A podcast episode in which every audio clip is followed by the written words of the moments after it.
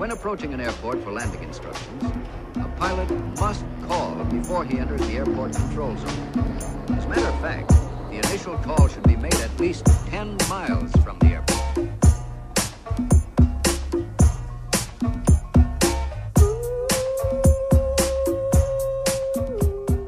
Como é que é, maltinha? Daqui é a vossa Boombex. Bem-vindos ao 6º episódio do Fuso. Valha-me Deus, como o tempo voa. No episódio de hoje vamos falar sobre sensibilidades, sobre declarações de amor, sobre cumprimentar americanos e muito, muito mais. Bom, malta, eu vou começar este podcast a falar sobre sensibilidades. Porque atentem bem no que aconteceu esta semana, porque eu própria ainda estou mais ou menos banza. Tipo, no outro dia estava numa aula e uma das minhas amigas estava a apresentar um monólogo de uma peça, escrita por um autor aclamado, e na peça, às tantas, tem tipo especificamente uma indicação cénica a dizer que tipo, agora o personagem faz uma imitação jocosa de um sotaque chinês. Era o que dizia lá, ela não inventou nada. E pronto, e ela disse a fala num sotaque chinoca. Tipo, bastante bom até, na minha opinião. Eu, se fosse eu a fazer, fazia sempre aquelas coisas altamente básicas do estilo... Porque obviamente que é assim que nós estereotipamos o sotaque e gostamos imenso de trocar os R's pelos L's quando vamos ao chinês, quer a Pepsi fresca ou a Pepsi natural. Que o clepe é com alôs ou é sem alôs. Pronto, é divertido, é inocente, não é? Mas pronto, aqui, mais do que tudo, era o objetivo da peça, do autor, que existisse esta imitação do sotaque. Bem, qual não é o meu espanto, malta, quando ao fundo da sala se levanta um dos alunos americanos e grita: "You can't say that, that's racist, you are", atentem bem nisto, malta, "you are yellow shaming". Yellow shaming. Bom, malta, vamos por partes. Primeiro, o que é isto? O que é isto? Então a miúda está a fazer uma interpretação de uma indicação cénica numa escola que existe para o efeito, e o facto de o fazer é considerado racista. Mas perdemos todos a cabeça. Até porque, para mim, quer dizer, eu confesso que me ri mais do que devia quando ele se levanta. Eu ainda achei que ele podia estar a gozar, mas não. Ri-me um pouco, fui a única, infelizmente, mas ri-me um pouco, porque para mim, constatar que eles são amarelos parece-me muito mais engraçado e jocoso e estereotipado do que a alegada ofensa de imitar o sotaque, percebes? Chamá-lo de amarelos. Ai, estão a envergonhar os amarelos. Bom, mas pronto, isto sou eu que sou efetivamente infantil, mas faz-me lembrar Pocahontas e os caras pálidas, pronto. Bem, achei aquilo tudo surreal, e isto gerou toda uma discussão na aula sobre liberdade de expressão na arte, os ânimos exaltaram-se um pouco, mas é engraçado, estava tudo com as nalguinhas contraídas, com receio de dizer uma palavrita errada. Porque eu acho que a escola facilmente expulsa um aluno ou um professor na boa por uma conduta que considero racista. O que eu não acho mal, assumindo que sabemos distinguir o que é realmente racista do que não é. O que é onde a coisa se complica, não é verdade? Nos tempos de hoje. Eu não estou a inventar nem a exagerar nada disto. Estou a relatar-vos jornalisticamente o que eu já presenciei várias vezes nestes meses que estou aqui em Nova Iorque. E queria contar-vos isto porque isto é um excelente abrir olhos do que se passa neste país neste momento. Deixem-me contar-vos outro exemplo. Na primeira aula, quando o professor nos pergunta o nosso nome, para nós falarmos um bocadinho sobre nós, às tantas, pergunta-nos também individualmente e à frente da turma toda: "And also, please tell me, what's your pronoun?" Qual é o nosso pronome? E eu fiquei um pouco confusa, e creio que a maioria da turma também... E ele lá explica e diz: "Let me know if you're a he, a she, a they or a it." O que, segundo o professor, é uma obrigação da escola imposta apenas este ano, 2019. Bom, a maioria de nós ficou tipo meia anora, mas depois percebemos que basicamente se trata de uma pessoa poder dizer que quer ser tratada de uma outra forma que não... o seu género visível, acho eu, e como é óbvio, eu acho que se uma pessoa quer ser tratada de determinada maneira, pode e deve dizer lá à turma e ao professor. Pá, e se não estiver rodeada de atrasados mentais, toda a gente vai acatar isso normalmente, não é sequer uma questão, não é? Tipo, está-se bem. Agora, todo este momento, na aula de ir 1 a 1, pá, malta, foi absolutamente surreal e desconfortável para toda a gente. Tipo, isto é um tema infinito, mas eu não sei, eu acho que aqui nos Estados Unidos, eles estão a viver esta espécie de paradoxo estranho, que é lutar pela aceitação e pela tolerância e pela liberdade de todas as identidades de género, e está certíssimo, só que depois fazem-no desta forma quase ditatorial. Tipo, eles saltam a parte da conversa e da troca de ideias e da educação e imprimem isto logo tipo em regras institucionais e na expressão da linguagem, no idioma, e não sei, eu juro que sinto que as pessoas depois aqui medem as palavras com uma régua. Está tudo com uma cagunfa. Tipo, e o medo de ofender supera o bom senso. Não sei. E depois, obviamente que isto gera aquela clara sensação de que já não se pode dizer nada. E isto não é necessariamente real, tipo, obviamente que toda a gente continua a poder dizer, mas é aquela conclusão grosseira de snack bar, estão a ver, aquela coisa que um velho irritado vai dizer sempre à mesa do jantar na família, e que é aquele clichê que se vai dizendo e repetindo entre amigos ou família, tipo de sim, pois, hoje em dia já não se pode dizer nada. O não sei quantos disse isso e foi considerado ofensivo e ele foi despedido. Tipo, e toda a gente vai ter uma história destas e isto vai construindo esta bola de neve de miaufa. Percebem o que eu quero dizer? E depois é este tipo de sensação de opressão que faz com que muitas das pessoas aqui vejam o Trump como uma espécie de último porta-voz da verdade e da frontalidade. Estão a ver? O bastião de dizer as coisas como elas são, e depois até diz graba-me by the pussy, agarras pelo pipi, e a malta aplaude. E o que a malta está a aplaudir nem é tanto o que ele diz, é a liberdade com que ele o faz. Apesar dele ser, pá, não é? Um bronco, uma couve roxa com pernas.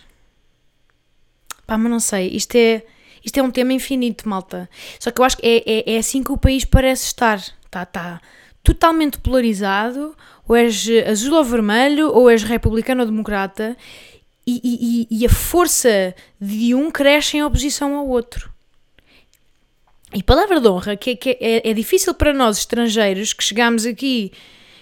E que tu, quando vês uma pessoa, quando vem para um país que não é o seu, obviamente quer respeitar a sensibilidade, tipo, faz parte de uma pessoa chegar e adaptar-se, etc. Mas navegar no meio disto tudo, desta guerra tribal, digam-me, como raios é que isto se faz?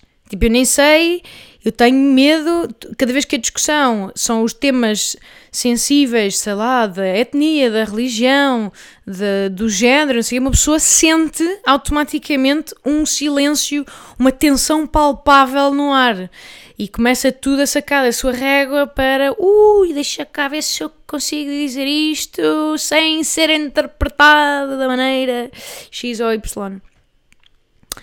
Portanto, é isto, malta, estamos um bocadinho perdidos, nós estrangeiros aqui no meio disso tudo, porque eu acho que nós, em Portugal, e eu acho que na maioria da Europa ainda, felizmente, nós ainda debatemos as coisas.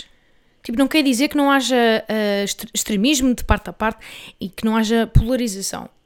Mas eu acho que não rolam cabeças à conta de uma palavrita fora do sítio. Ainda, como diz o angolano. E agora estou a fazer angolano shaming, mas ainda, que é uma expressão gira que eles têm em Angola. Ainda não. Mas aqui, por exemplo, uma pessoa, por exemplo, querer discutir imigração e discutir, não é? Tipo, o que é que faz sentido, o que é que não faz, qual é que é a melhor maneira de o fazer. O ato de querer discutir em si só é considerado por muita gente como ser-se racista, malta. Não estou a brincar. Eu já vi isto acontecer à minha frente, em diálogos à minha frente. Tipo, quando a imigração é só dos problemas mais complexos e mais multidisciplinares e mais labirínticos que há. Tipo, não há nenhuma solução redonda para a questão da imigração. Não resta outra opção senão debater e trocar ideias e pintar cenários e, não é? Tipo, é a única maneira que nós temos, enquanto civilização, de debater este tipo de questão. Mas aqui não. Tipo, o que está acontecendo neste país é uma anulação da discussão. Porque o ato de querer discutir limites à imigração é ser-se racista. Pimba, já pusemos a pessoa na gaveta. E depois o ato de querer discutir uma maior abertura à imigração é ser-se de esquerda cega e radical. Pimba, já pusemos a pessoa noutra gaveta. Isto está assim, malta, juro-te. Está preto ou branco. Salve seja. E eu honestamente, não sei, eu pergunto-me where the fuck é que anda toda a infinita área cinzenta que existe no meio disto tudo. Não é? Está esquisito, malta, não sei. Está esquisito. Eu ainda estou um bocado a digerir o que se passa. Depois é de retomar este tema. Tipo, no outro dia, só para terminar, no outro dia, um rapaz que eu conheço daqui, que por acaso é hiper porreiro, e ele é americano, nascido em Milwaukee, mas vive cá há anos, e a família dele é de 30 mil sítios diferentes, o que eu acho fascinante. Tipo, acho que é muito giro, pessoas com mundo e com história, com uma salganhada internacional como background. Normalmente é giro, uma pessoa tem muitas influências. Ora, eu perguntei-lhe, minha primeira pergunta inocentemente foi, so, where are you from? Tipo, where are you from? Perceber-se. Eu achei que ele era americano, mas não tinha a certeza, não assumi, podia ser canadiano, que eu nem sempre não consigo distinguir à primeira. E ele disse tipo, ele não estava a ser agressivo, mas ele disse só tipo, yeah, well, you shouldn't ask that, because when you're asking where you're from, what you're really asking is where you're like from, you know, where you're from. E eu, from? Então sim, mas eu quero saber de onde é que tu és from. Se és daqui, se és de outro país, se és de onde? Qual é o mal? E eu fiquei desarmada. Eu, but what's the issue? Tipo, I'm just making conversation. Estou genuinamente interessada. E ele, sim, mas tens que perceber que aqui, particularmente em Nova Iorque, as pessoas são um bocadinho elitistas e perguntam-te, quando te perguntam de onde és, no fundo querem só saber se tu és tipo nova-iorquino de gema ou se vens de outro sítio que as pessoas consideram menos, não sei a palavra, menos conceituado. Eu nem sequer entendo o histórico que está por trás disto para vos poder explicar. E eles, sim, eles querem saber, e depois querem saber se tu és latino, se tens pais latinos, se tens pais tipo de leste, se tens pais não sei o quê. As pessoas querem pôr-te... people want to... como é que ele disse? Calma. People want to profile you based on your ethnicity as far as possible. E eu... Epá, man, eu juro que só te estava a perguntar de onde é que eras, e acho que... Toda essa carga histórica, que eu compreendo que se calhar existe muito mais aqui, muito mais vincada cá do que em Portugal, tipo, pronto, às vezes acaba por ser só, tipo, o preconceito pode estar só no teu lado, on the receiving end, no teu lado receptor e não do emissor. Acho que deves pôr essa hipótese, porque efetivamente, no meu caso, a minha intenção era bem simples. Não sei, malta, isto é muito complexo e falaremos disto se calhar em temas mais para a frente, mas agora de repente já lá vai bastante tempo de podcast e estamos aqui a tornar isto muito sério. Mas se isto vos interessar, se falar disto vos interessa também, digam, porque há muito mais para dizer e eu própria estou a digerir um bocado isto e se calhar mais para a frente depois também vos apresento um bocado a minha mais ou menos a minha macro perspectiva do que se passa aqui. uau, de repente isto parece um podcast de comentário político e eu quero ir para o Governo Sombra, acho que é o mínimo. Mas tudo bem, vocês é que sabem, são só homens à mesa, bomba shaming, women shaming, por favor, tratem de arranjar uma fanfa para compor esse vosso painelinho, está bem? Estou a brincar, malta, está bem? Não nos levemos tão a sério. Bom, eu agora gostava de falar sobre outra questão, que é: por que raios é que as coisas, as frases, as músicas, tudo soa muito mais cool em inglês do que em português?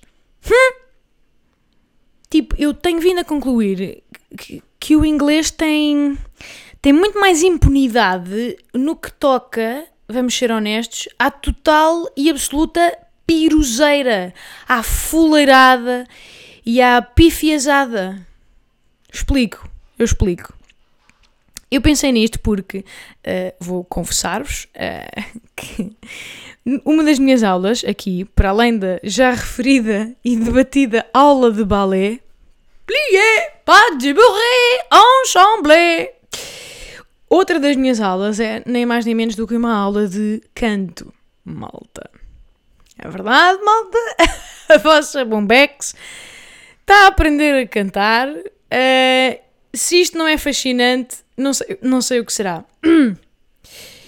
Pronto, eu não tenciono lançar um álbum, não tenciono lançar uma carreira a solo no YouTube, apesar de ser uma tendência muito premente. Não, eu sei que ficam com pena, mas para já não. Mas é só porque foi uma das coisas que eu me propus fazer cá, é cantar, é uma atividade que me deixa profundamente desconfortável.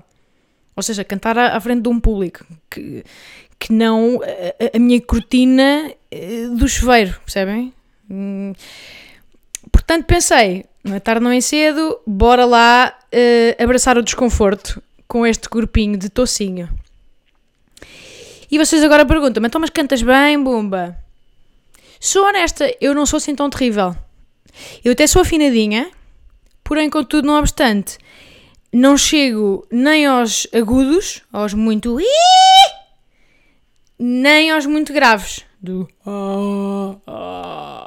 Não, eu tenho ali tipo uma amplitude, a chamada amplitude da caca, percebem? Eu na ópera teria uma posição de desempregado. Ai, que estupidez. Sim, na ópera não seria nem tenor nem soprano, estaria na fila do IFP, tá bom? Não, estou a brincar, eu não sou má, mas tenho aquela voz meia morna, que não aquece nem é uma voz operária, estão a perceber? Dava para fazer os back vocals de um cantor pimba, entendem? E depois até era fixe, que eu depois podia adicionar a coreografia. Sabem quando elas estão sempre lá atrás a fazer aquela dança, um braço e o outro, um braço e o outro. Na, na, na.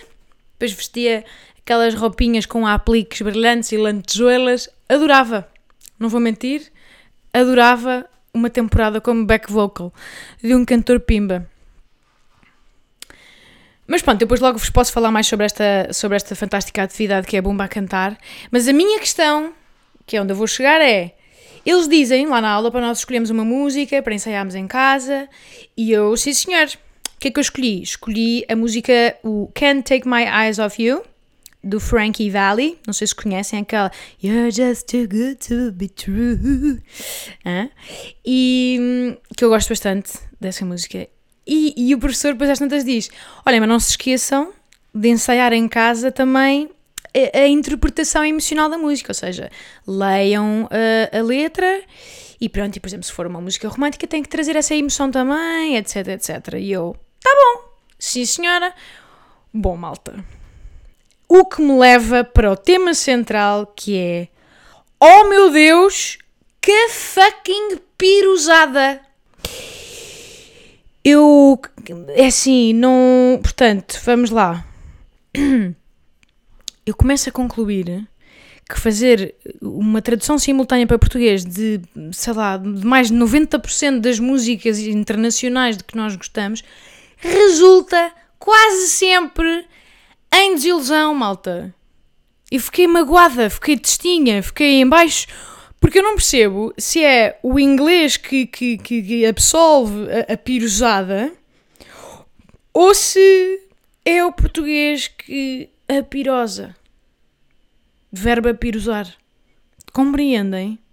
Eu preparei aqui um momento de pequena tradução simultânea em karaoke. Esperem lá, só para vocês perceberem o que eu estou a falar. Deixa-me aqui chegar ao refrão. Calma. Vejam isto, malta. Calma, calma, é antes. Ah, então vamos lá.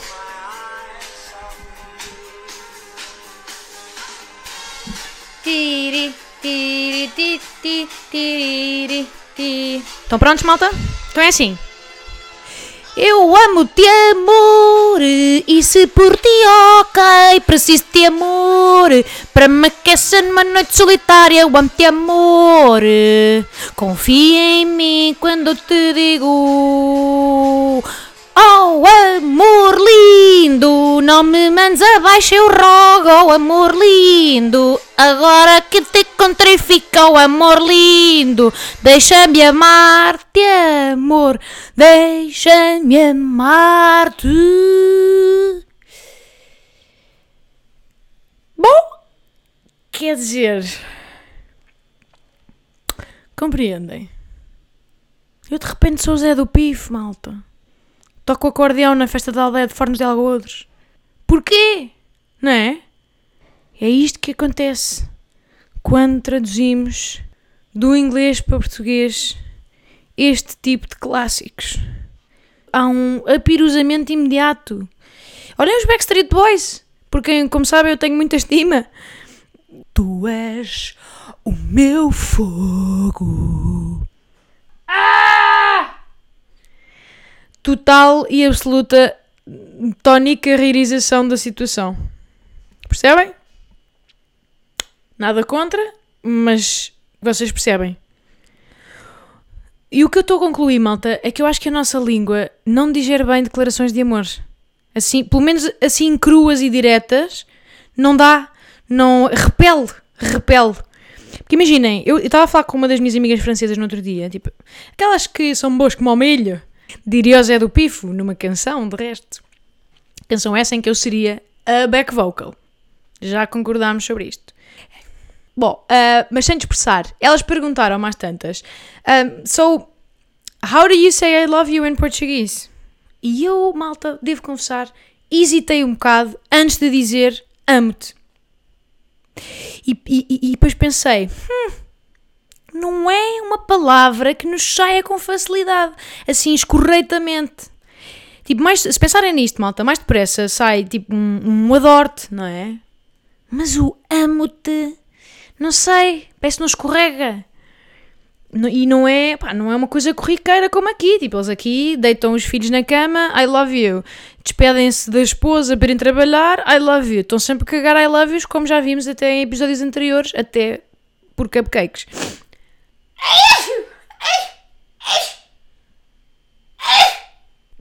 Santinha, isto foram espirros. Peço imensa desculpa. Eu espirro como um elfo. Onde é que eu estava? Já me perdi. Ah, sim, estava a dizer, tipo, que eles dizem I love you a todo o instante. Já nós temos um bocado este problema com a palavra amo-te. Eu não estou a inventar isto para não, vocês concordam? Eu acho que Portugal devia, tipo, ir à psicoterapia e devia sentar-se coletivamente no divã e tentar perceber o porquê disto tudo, porque, tipo, elas estavam a dizer que em francês uma pessoa dizer je t'aime é uma cena cool, tipo, tem peso, é um momento importante, é uma palavra que toda a gente concorda que se está a falar de amor, não tem subtexto, não é, sai assim, livre e forte quando se diz. Já nós temos um bocado esta cena meio retentiva anal, com a palavra amo-te. Mais depressa um amo-te aparece, sei lá, raspada x-ato numa porta de casa de banho, estão a ver? Mesmo nas novelas, se pensarem bem, soa sempre meio estranho. Está o José Fidalgo a parar a Sara Matos por um braço. Para! Eu amo-te! Eu amo-te! Eu amo-te! Epá, não. De repente já está tudo desconfortável com o excesso de âmbitos. Tipo, só há forçado, não é?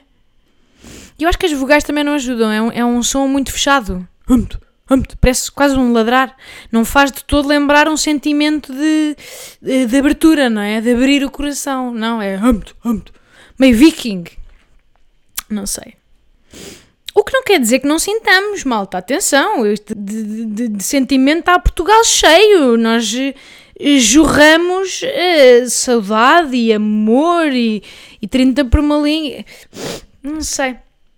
Cá nos Estados Unidos, como sabem, o dizer tipo a uma pessoa um I love you é todo um momento.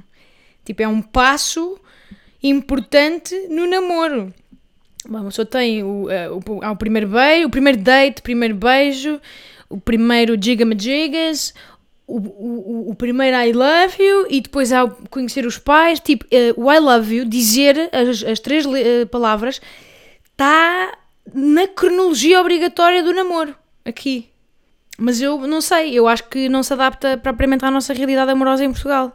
Não me imagina a jantar romanticamente com um fanf novo e tipo, ao 7º jantar, porque depois é muito assim, é um bocado este planeamento de já passaram X dates, portanto, matematicamente é aceitável que se diga I love you.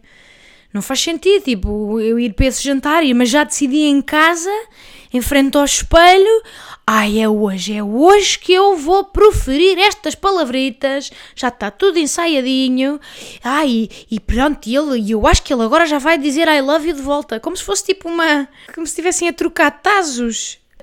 Todo o ritual não faz sentido para mim, tipo, ai, vou chegar à sobremesa, vou dar-lhe uma colher do meu leite de creme, porque Phonics, partilhar sobremesa é amor, não é? Sabemos isto. Depois vou rapar a tigela de barro, depois vou pousar os talheres, vou limpar as mãos e a fuça ao guardanapo de pano, porque eu não sou uma porca, e depois então está planeado que vou pegar nas mãos dele e... Olha, tenho uma coisa para te dizer... Estas últimas 6 refeições que nós comemos juntos significaram imenso para mim. Tipo, eu adoro passar tempo contigo, portanto, eu acho que... eu acho que posso dizer, tipo, eu sinto que posso dizer. Eu amo-te. Não dá! Sou a male! Só que reparem que eu acabei de descrever, tipo... 77% de todas as comédias românticas de Hollywood, malta.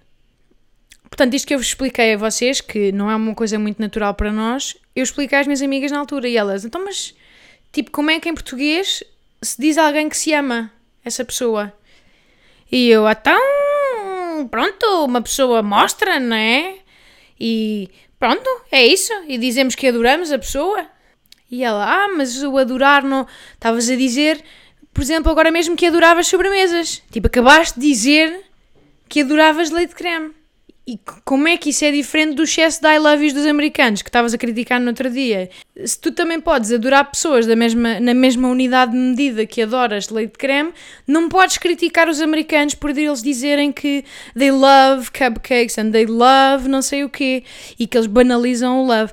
E eu, não, mas tipo, não é a mesma que a Phonics. Fiquei sem argumentos, malta. Elas fulminaram-me com o olhar e disseram-me No further questions, Your Honor. Temos aqui uma questão de interesse nacional para resolver, malta. Porque eu agora não posso deixar esta questão aqui. Agora tenho que defender a honra de Portugal de alguma maneira. Se tiverem alguma sugestão para eu contra-atacar, digam, está bem? Aliás, acho que até podemos começar por aqui, agora mesmo, neste momento. Eu amo-vos, malta. Eu amo-vos.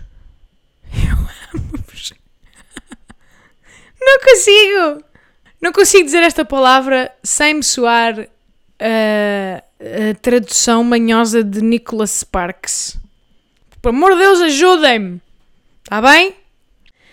Bom, outra coisa engraçada que eu estava a reparar no outro dia aqui é a questão de cumprimentar as pessoas cá. A saudação oficial, como é evidente, ninguém se beija, não é? E eu não vou mentir, até nem acho mal, como vocês sabem, eu em podendo, tipo, no trabalho e assim, preferia não dar 77 beijocas, pronto, a várias pessoas. É uma coisa que eu por mim abolia e deixava só para familiares e entes queridos. Mas eles aqui, em contexto profissional, ou com desconhecidos, eles apertam a mão. Um bacalhau, normal, sem stress. Mas depois, quando se conhece uma pessoa, uma vez, a regra a partir daí é cumprimentar-nos com um abraço. E malta, que maravilha que é assistir a este ritual. Eu explico-vos porquê. Eu conheci um grupo de nova-iorquinos esta semana, de malta daqui, e eu reparei nisto, pips, que é... eles não se abraçam propriamente. Porque esta malta não se toca. Vocês acham que eles tocam? Não, eles... não sei se é por causa dos assédios ou da falta de intimidade. Não, eles dão o chamado abraço aéreo. Portanto, há o ato de abraçar, mas a mão não chega nunca a pousar nas costas da outra pessoa. Fica só meio ali a pairar, a fazer aquaplanagem nas costas da pessoa. Fica ali tipo a fazer reiki. Estão a ver? É tão bom. Eu rio-me tanto. Mas eu só sei que é fascinante porque os corpos, portanto, não chegam praticamente a tocar-se, não é? Parece que estamos a jogar ao Twister. Mas quando raramente, tipo, os braços, calha que os braços, tipo, se tocam, se pousar o braço na outra pessoa, então gera-se uma outra preocupação maior, que é que se os braços estão a tocar, a pelvis e os peitos, as pechugas, têm de estar bué de longe, para não haver o mais minúsculo roça-roça. Compreendem? Portanto, eles abraçam-se, assim, tipo, de rabo espetado para longe. Não sei se vocês já tiveram isto na vossa adolescência, mas a mim só me faz lembrar aquelas festas de slows em putos, em que nós nos juntávamos para dançar no escuro e depois ainda estávamos naquela fase de despertar o interesse no sexo oposto, então dançávamos o slow, sim senhor, grande passo, não é? Na nossa puberdade, mas dançava sempre o mais distante quanto os braços permitiam. Eram basicamente duas pessoas... De braço hirto e rígido a abanar-se, ora para um lado, ora para o outro. Não era? Lembram-se disto ou não? Tipo, quem olhava de fora a ver-nos dançar os nossos louros, parecia que nós estávamos prestes, tipo, a começar... parecia que estávamos a começar, tipo, uma pirâmide humana. Aqueles de Catalunha, os castelheres. Mas fazer... opa, era tão bom. Ai. Se não sabem o que são os castelheres, pesquisem, malta. Bebam conhecimento, malta, aqui no vosso fuso do coração, até porque não se esqueçam, eu amo-vos. Mas pronto, olha, é assim que se cumprimentam os americanos. Pá, eu rio-me muito. E o que eu faço, só mesmo para os deixar minimamente desconfortáveis, porque eu tenho a desculpa de ser estrangeira e então posso sempre fingir que sou uma tolinha, que não entendo nada, I don't understand, e então o que eu faço é, quando vou cumprimentá-los, puxo-os um bocado mais para mim, portanto, dou um abraço farto, estão a ver, dou aquele abraço à avó do interior, estão a ver, em quase que os meio esmago, homem ou mulher, estou-me a cagar, faço um encosto à séria, o que para mim, tipo, é isto que é um abraço, dou-lhes um abraço normal, no fundo em Portugal é um abraço normal, isto que eu faço, só que para eles estamos a copular, estão a ver, estamos a ter relações, estamos a ter coito. Porque ficam tão desconfortáveis, é tão engraçado. Portanto, faço isto, vou cumprimentar, oh hi, how are you, pimba, ganda abraçalhão, pouso os meus braços, puxo-os para mim, faço uma microscópica tarraxinha, eles ficam extremamente embaraçados e eu faço o meu ato de linha, porque como óbvio não me esfrego tipo as genitálias, mas pronto, mas uma pessoa quando abraça, tipo, os peitos tocam-se, não é? Quando vocês se abraçam, ou qualquer amigo, ou não sei o quê, nem sequer pensamos nisso. Os peitos tocam-se e não há mal absolutamente nenhum. Tipo, não vai acontecer nada. Não se apanham destes assim, malta, relaxem. Pá, o que eu me rio com as questões estruturais deste país. Aqueles abraços aéreos com 5 cm de distância da superfície da pele. Opa, ouro! ouro, isto é ouro, a sério, quanto mais puder abraçar, mais, a sério, que vou espalhar o meu contacto físico. E eu nem sou uma pessoa muito touchy, de grandes abraços, mas é que aqui vale a pena, malta, é uma experiência única, é uma delicatesse, é gourmet, este tipo de antropologia que se passa aqui. Ah, não sei. Isto por acaso é muito americano, é muito fogo de vista. Há muito esta falsa intimidade, tipo do "Oh, I love your shoes, you're so nice". Tipo, eles rapidamente metem conversa connosco. Só que depois não se interessam realmente. É isto que eu estou sempre a dizer, eles estão só a picar o ponto. Têm esta necessidade de serem superficialmente agradáveis. E eu não percebo nem porquê nem para quê. É um bocado tipo, o Tuga não tem esta necessidade. Nós somos, e nem sequer somos pessoas particularmente cabisbaixas nem melancólicas, não somos os escandinavos, nós temos sol, nós rimos alto, vamos a uma esplanada, mandamos uns, não é? Tipo, acho que temos alguma alegria. Mas eles não, os americanos têm sempre tipo aqueles sorrisos meio desmaiados na cara. E depois não passam da superfície. É tudo, oh, wow, oh, awesome. E têm medo de se tocar, estão a ver? É uma antítese estranhíssima aos meus olhos. E eu já conheci americanos porreiros cá, atenção. Mas também é curioso que a maioria eram pessoas, lá está, com pais estrangeiros, ou latinos, ou italianos, tipo, eram pessoas com influências de outros sítios. E então a mistura resultava... em malta mais parecida connosco, não vos sei explicar. Tipo, a grande parte dos restantes americanos que eu vou conhecendo são estranhos para mim. E eles se calhar acham o mesmo de mim, malta, atenção, tipo, eu não... Ai, agora parecia uma ovelha. Eu acho que há tanto fingimento e conversa de circunstância que fica difícil lê-los. Aos americanos, tipo, eu não sei que pessoa é que eles são sozinhos em casa, compreendem? Quem é que eles são a sós consigo próprios quando não têm que estar sempre a fingir e a how awesome, não é? Se calhar são pessoas tão cabisbaixas como o resto do mundo, eu acho que sim, ou se calhar nem sequer sabem o que é não fingir, pá, não sei. E eu acho que é por causa disso que nós portugueses também, nós gravitamos muito mais facilmente para a nossa fellow latinagem, compreendem? No bom sentido, tipo, se numa sala há americanos, mas depois também há argentinos e venezuelanos e mexicanos e italianos e espanhóis e não sei o quê, gregos, nós claramente vamos nos entender muito mais facilmente em termos de tudo, com os latinos, com o sentido do humor, a família, a comida, nós partimos de uma base muito mais comum. Portanto, não há tanta pedra por partir, compreendem? Não sei. Bom, malta, eu estou a falar há séculos, eu já nem tenho saliva. Sinto que comi uma daquelas bolachas de creme cracker, sabem? Que absorvem todas as mucosas salivares. Eu estou a ficar assim seca, com voz de Cavaco Silva. Mais coisas. Epá, isto é só uma pequena nota engraçada. A minha mãe mandou uma mensagem a dizer: "Olha, filha, gostei muito do podcast." E a primeira questão disto tudo é: como raios é que ela chegou ao podcast? Tipo, a minha mãe não sabe aceder a estas plataformas.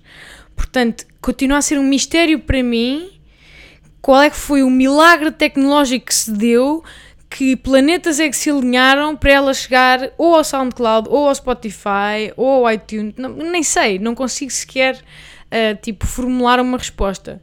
Isto é primeiras. Segundas, depois ela comentou assim: "Pronto, gostei do podcast, mas eu só não gostei dos palavrões, filha. Não gosto dos palavrões disso, porque tu não precisas disso." Ela está sempre a dizer isto: "Tu não precisas dos palavrões, filha." E eu só...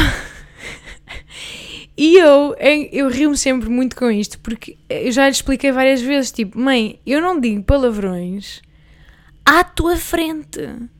justamente por respeito. Mas eu, de resto, portanto, nos outros 90% da minha vida, eu digo. Que é engraçado que as mães têm várias coisas em que são cegas, nomeadamente em acharem que nós somos únicos e especiais e crianças e indigo e que tudo o que nós fazemos é absolutamente inacreditável, mas também é giro porque elas são cegas quando acham que aquilo que nós somos à frente delas é tudo o que nós somos. Portanto, é a pessoa completa, sempre. Quando eu diria, pá, que no máximo, não sei, acho que é uns bons 60%, vá. 65%, depende um bocado da relação que tiverem com os vossos pais. Mas tipo, não é? A não ser se forem uma daquelas pessoas que diz tipo, ai, a minha mãe é a minha melhor amiga. Ui. Dá-me logo um calafrio com estas pessoas. E pá, desculpem se é o vosso caso, nada contra, mas eu tenho este preconceito absolutamente inamovível de que as pessoas que dizem isso, tipo, ai, é minha mãe, ela é minha melhor amiga, eu conto-lhe tudo, ela conta-me tudo, contamos-nos tudo, imagino-as, tipo, estão a ver, meio a tomarem banho juntas, pá,